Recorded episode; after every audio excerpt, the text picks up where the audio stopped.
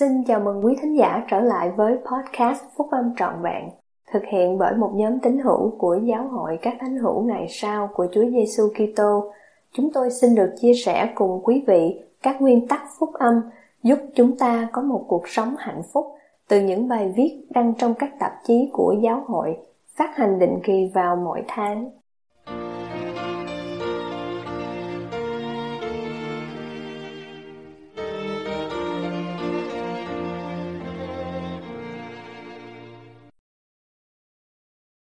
Sự chuẩn bị trong chức tư tế. Tôi cần sự giúp đỡ của anh. Bài nói chuyện trong phiên họp chức tư tế của Đại hội Trung ương tháng 10 năm 2011 của Chủ tịch Henry B. Eyring, đệ nhị cố vấn trong đệ nhất Chủ tịch đoàn của Giáo hội các thanh hiếu ngày sau của Chúa Giêsu Kitô. Các anh em thân mến, Tôi rất vui mừng được có mặt với các anh em trong buổi họp toàn cầu này của chức tư tế của Thượng Đế. Buổi tối hôm nay, tôi sẽ nói về sự chuẩn bị của chức tư tế, sự chuẩn bị của chúng ta, lẫn việc chúng ta giúp những người khác chuẩn bị. Đôi khi hầu hết chúng ta đều tự hỏi, tôi có được chuẩn bị cho chỉ định này trong chức tư tế không? Câu trả lời của tôi là có, anh em đã được chuẩn bị rồi. Mục đích của tôi hôm nay là giúp các anh em nhận ra và có được can đảm từ sự chuẩn bị đó. Như các anh em biết, chức tư tế Aaron được chỉ định là một chức tư tế dự bị. Đa số những người nắm giữ chức tư tế Aaron là các thầy trợ tế, thầy giảng và thầy tư tế, trẻ từ 12 đến 19 tuổi. Chúng ta có thể nghĩ rằng sự chuẩn bị chức tư tế xảy ra trong những năm nắm giữ chức tư tế Aaron. Nhưng cha thiên thượng đã chuẩn bị cho chúng ta từ khi chúng ta được giảng dạy nơi hiện diện của Ngài trong vương quốc của Ngài trước khi chúng ta sinh ra. Ngài đang chuẩn bị cho chúng ta buổi tối hôm nay và Ngài sẽ tiếp tục chuẩn bị cho chúng ta, miễn là chúng ta còn chịu để cho Ngài làm như vậy. Mục đích của tất cả sự chuẩn bị cho chức tư tế, trong tiền dương thế cũng như trong cuộc sống này, là chuẩn bị chúng ta và những người mình phục vụ thay Ngài cho cuộc sống vĩnh cửu.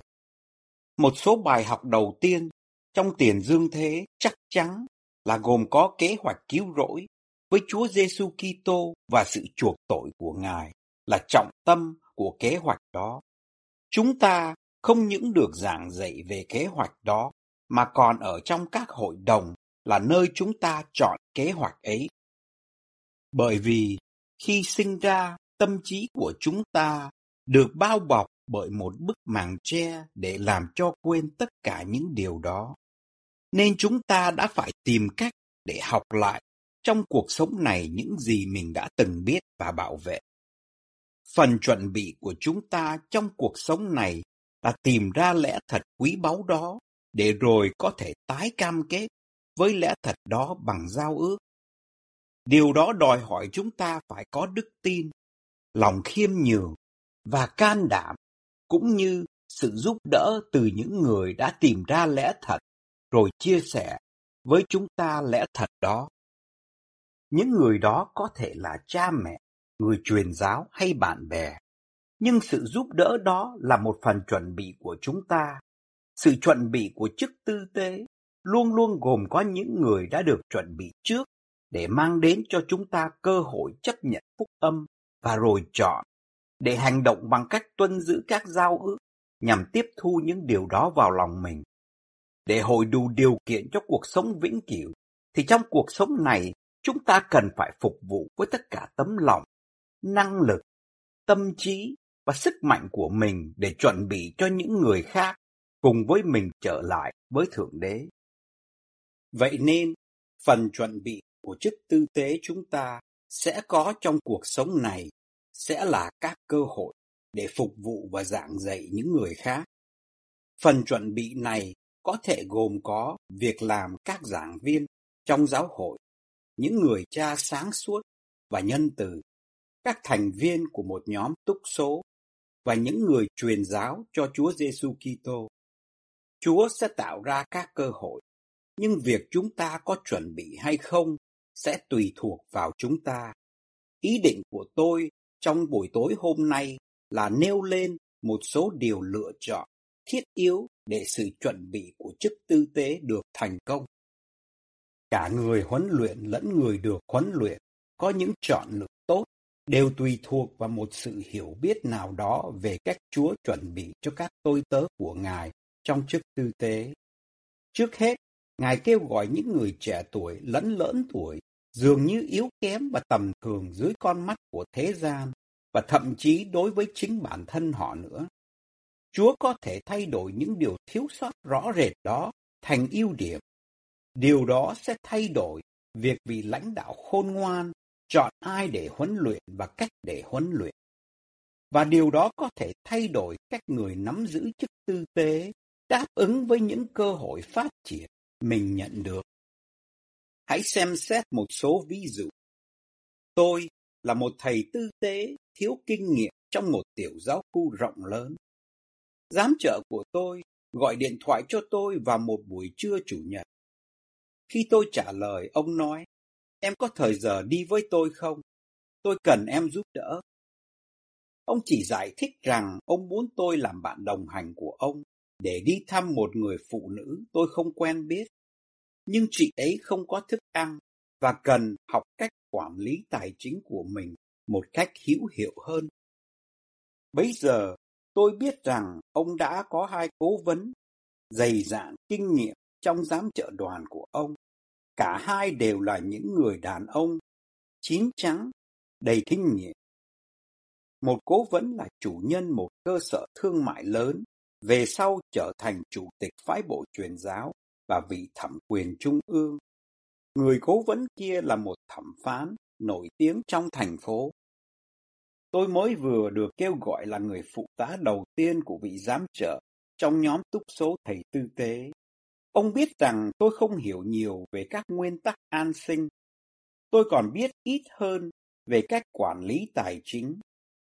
Tôi chưa hề ký một chi phiếu. Tôi không có tài khoản ngân hàng.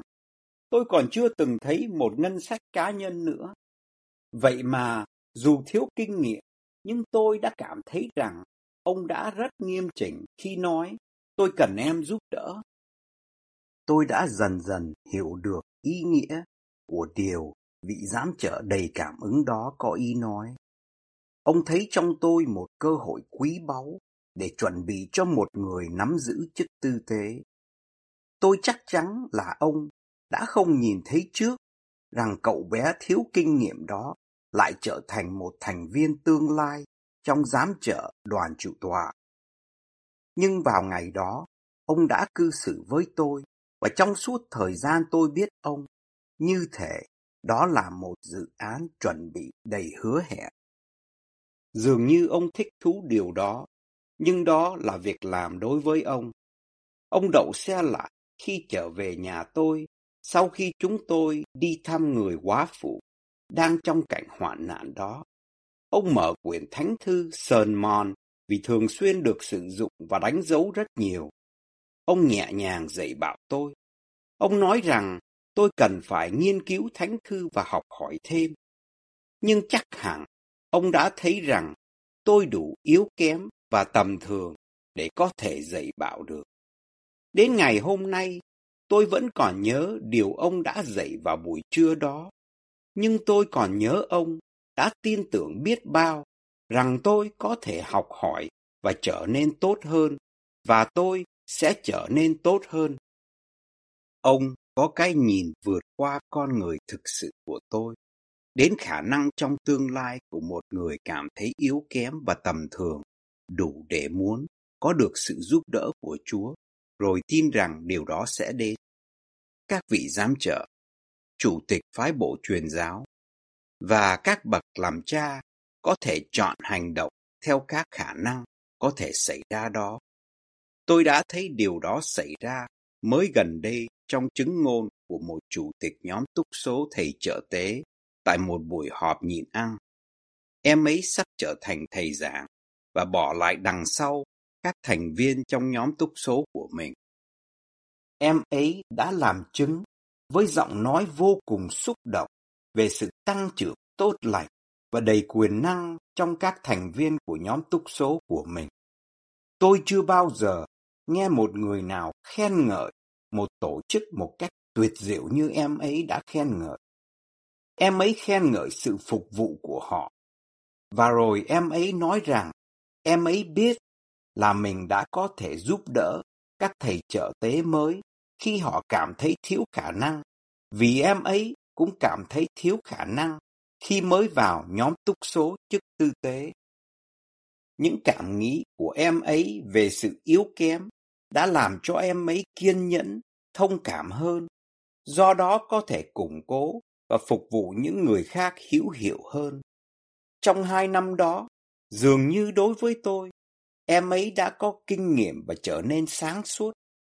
Em biết rằng em được giúp đỡ với tư cách là chủ tịch nhóm túc số, với một trí nhớ rõ ràng và sinh động đối với những nhu cầu riêng của mình hai năm trước.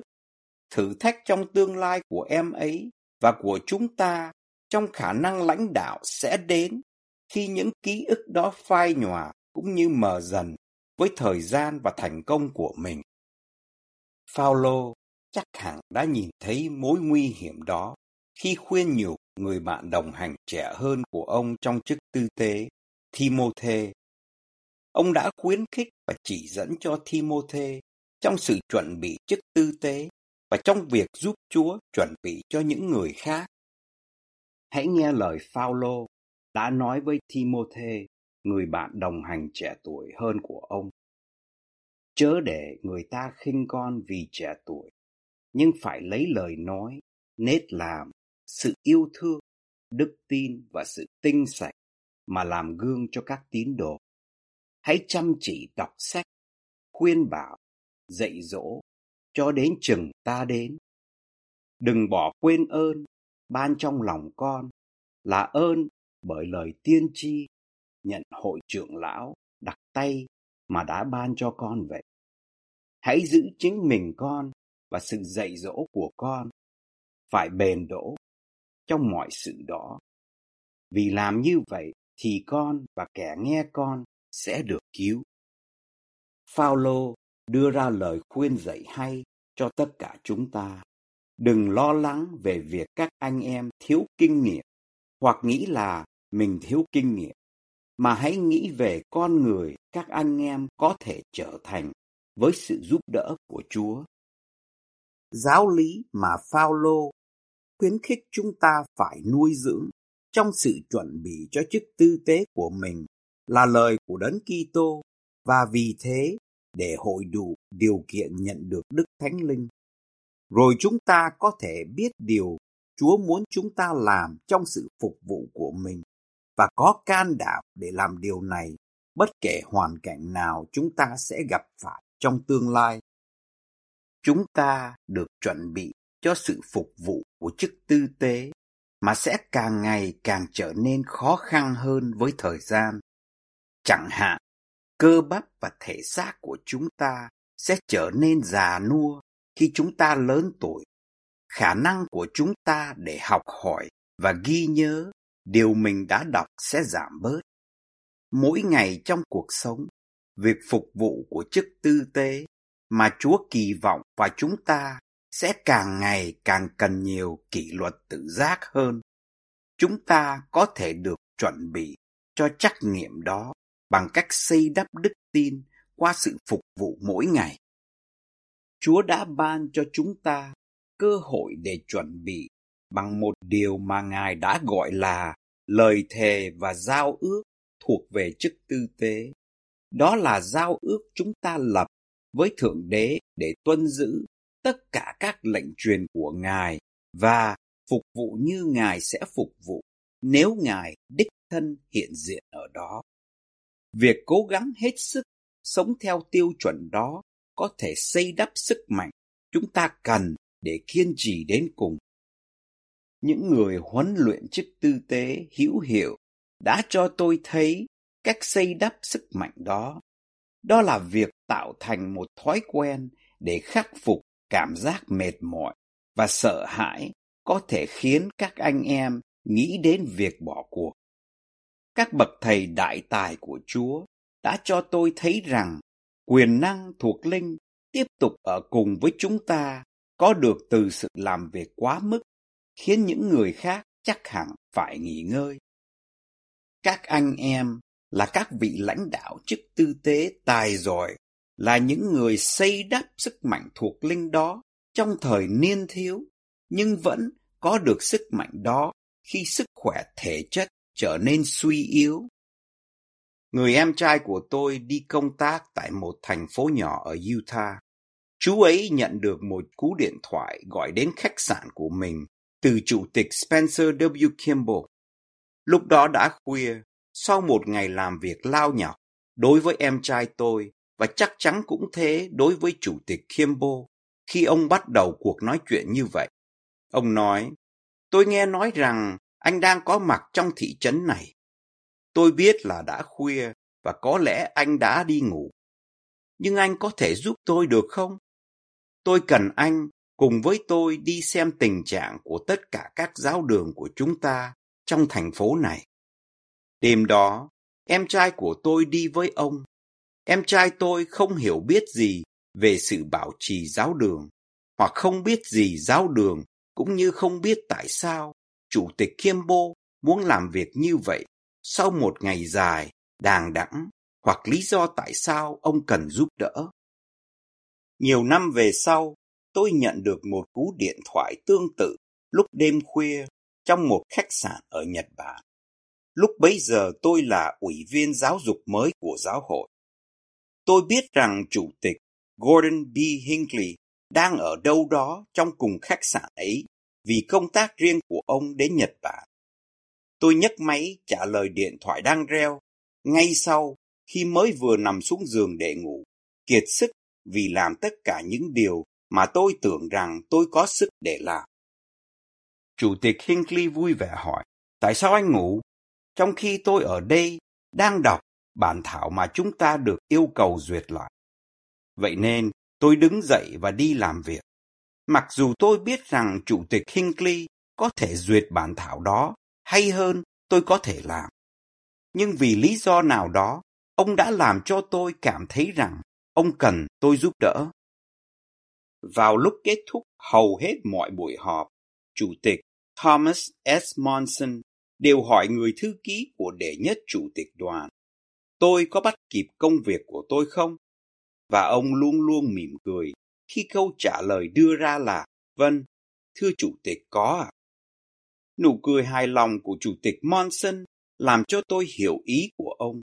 Điều đó làm cho tôi nghĩ tôi có thể làm thêm điều gì với chỉ định của mình không? Và rồi tôi trở lại văn phòng của mình để làm việc.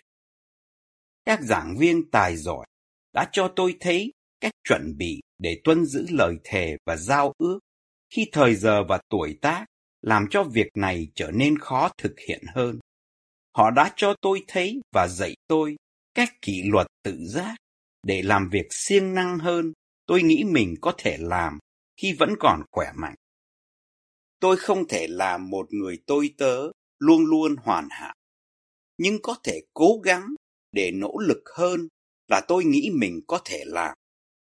Với thói quen đó đã được tạo ra từ ban đầu, tôi sẽ được chuẩn bị cho những thử thách sau này. Các anh em và tôi có thể chuẩn bị với sức mạnh để tuân giữ lời thề và giao ước của mình qua những thử thách chắc chắn sẽ đến vào lúc gần cuối cuộc đời. Tôi đã hiển nhiên thấy điều đó trong một cuộc họp của Ủy ban Giáo dục của giáo hội. Lúc bấy giờ, Chủ tịch Spencer W. Kimball đã phục vụ nhiều năm trong khi chịu đựng một loạt thử thách về sức khỏe mà chỉ có Job mới có thể hiểu được. Ông đang hướng dẫn cuộc họp vào buổi sáng hôm đó. Bỗng nhiên ông ngừng nói. Ông ngồi thụp xuống ghế, mắt nhắm lại. Đầu ông gục xuống ngực. Tôi đang ngồi cạnh ông. Anh cả Holland ngồi cạnh chúng tôi. Hai chúng tôi đứng lên và đi đến giúp đỡ ông. Vì thiếu kinh nghiệm nên chúng tôi quyết định khiêng ông vẫn còn ngồi trên ghế đến văn phòng cạnh bên của ông. ông trở thành người thầy của chúng tôi trong giây phút lâm nguy của ông. Với mỗi người nâng một bên cái ghế của ông, chúng tôi đi ra khỏi phòng họp và vào hành lang của tòa hành chính của giáo hội. Ông mở nửa mắt ra, hiển nhiên là vẫn còn choáng váng, rồi nói, Ôi, xin hãy cẩn thận, đừng làm lưng các anh bị đau đó. Khi chúng tôi đến gần cửa văn phòng của ông, ông nói, tôi cảm thấy thật là tệ, vì đã làm gián đoạn cuộc họp. Mấy phút sau, khi chúng tôi đưa ông vào văn phòng của ông, mà vẫn chưa biết là ông gặp vấn đề gì, thì ông nhìn lên chúng tôi và nói, các anh không nghĩ rằng các anh phải trở lại họp à? Chúng tôi vội vã trở lại, biết rằng bằng cách nào đó, sự hiện diện của chúng tôi ở đó chắc phải quan trọng đối với Chúa. Kể từ thời thơ ấu, Chủ tịch Kimball đã vượt qua giới hạn chịu đựng của mình để phục vụ và yêu mến Chúa. Đó là một thói quen đã in sâu đến mức sẵn sàng sử dụng khi ông cần. Ông đã được chuẩn bị. Và như vậy, ông đã có thể giảng dạy và cho chúng tôi thấy cách chuẩn bị để tuân giữ lời thề và giao ước bằng sự chuẩn bị vững vàng trong nhiều năm cũng như tận dụng sức mạnh của mình đối với nhiệm vụ dường như nhỏ bé với hậu quả không đáng kể. Tôi cầu nguyện rằng chúng ta có thể tuân giữ các giao ước chức tư tế của mình để tự mình hội đủ điều kiện cho cuộc sống vĩnh cửu và những người chúng ta được kêu gọi để huấn luyện. Tôi hứa với các anh em rằng nếu làm hết sức mình thì Thượng Đế sẽ gia tăng sức mạnh và sự khôn ngoan của các anh em. Ngài sẽ chuẩn bị cho các anh em. Tôi hứa với các anh em rằng những người mà các anh em huấn luyện và nêu gương sẽ ngợi khen danh của các anh em như tôi đã làm ngày hôm nay đối với những người huấn luyện đại tài mà tôi biết. Tôi làm chứng rằng Thượng Đế, Đức Chúa Cha hằng sống và yêu thương các anh em. Ngài biết các anh em. Ngài và vị nam tử phục sinh và vinh quang của Ngài, Chúa Giêsu Kitô, đã hiện đến cùng một thiếu niên còn non nớt, Joseph Smith. Hai ngài đã giao phó cho ông sự phục hồi của phúc âm trọn vẹn và giáo hội chân chính. Hai ngài đã khuyến khích ông khi ông cần lời khuyến khích đó. Hai ngài đã để cho ông cảm thấy sự của phạt nhân từ khi điều đó làm cho ông buồn nản để nâng ông lên. Hai ngài đã chuẩn bị cho ông và hai ngài đã chuẩn bị cho chúng ta sức mạnh để tiếp tục làm việc hướng đến vinh quang thượng thiên, tức là mục đích và lý do của tất cả sự phục vụ của chức tư tế. Tôi để lại cho các anh em phước lành của tôi, để các anh em sẽ có thể nhận ra các cơ hội vinh quang do Thượng Đế ban cho trong sự kêu gọi cũng như chuẩn bị các anh em phục vụ Ngài và phục vụ những người khác. Trong tôn danh của đấng lãnh đạo và đức thầy nhân từ của chúng ta là Chúa Giêsu Kitô. Amen.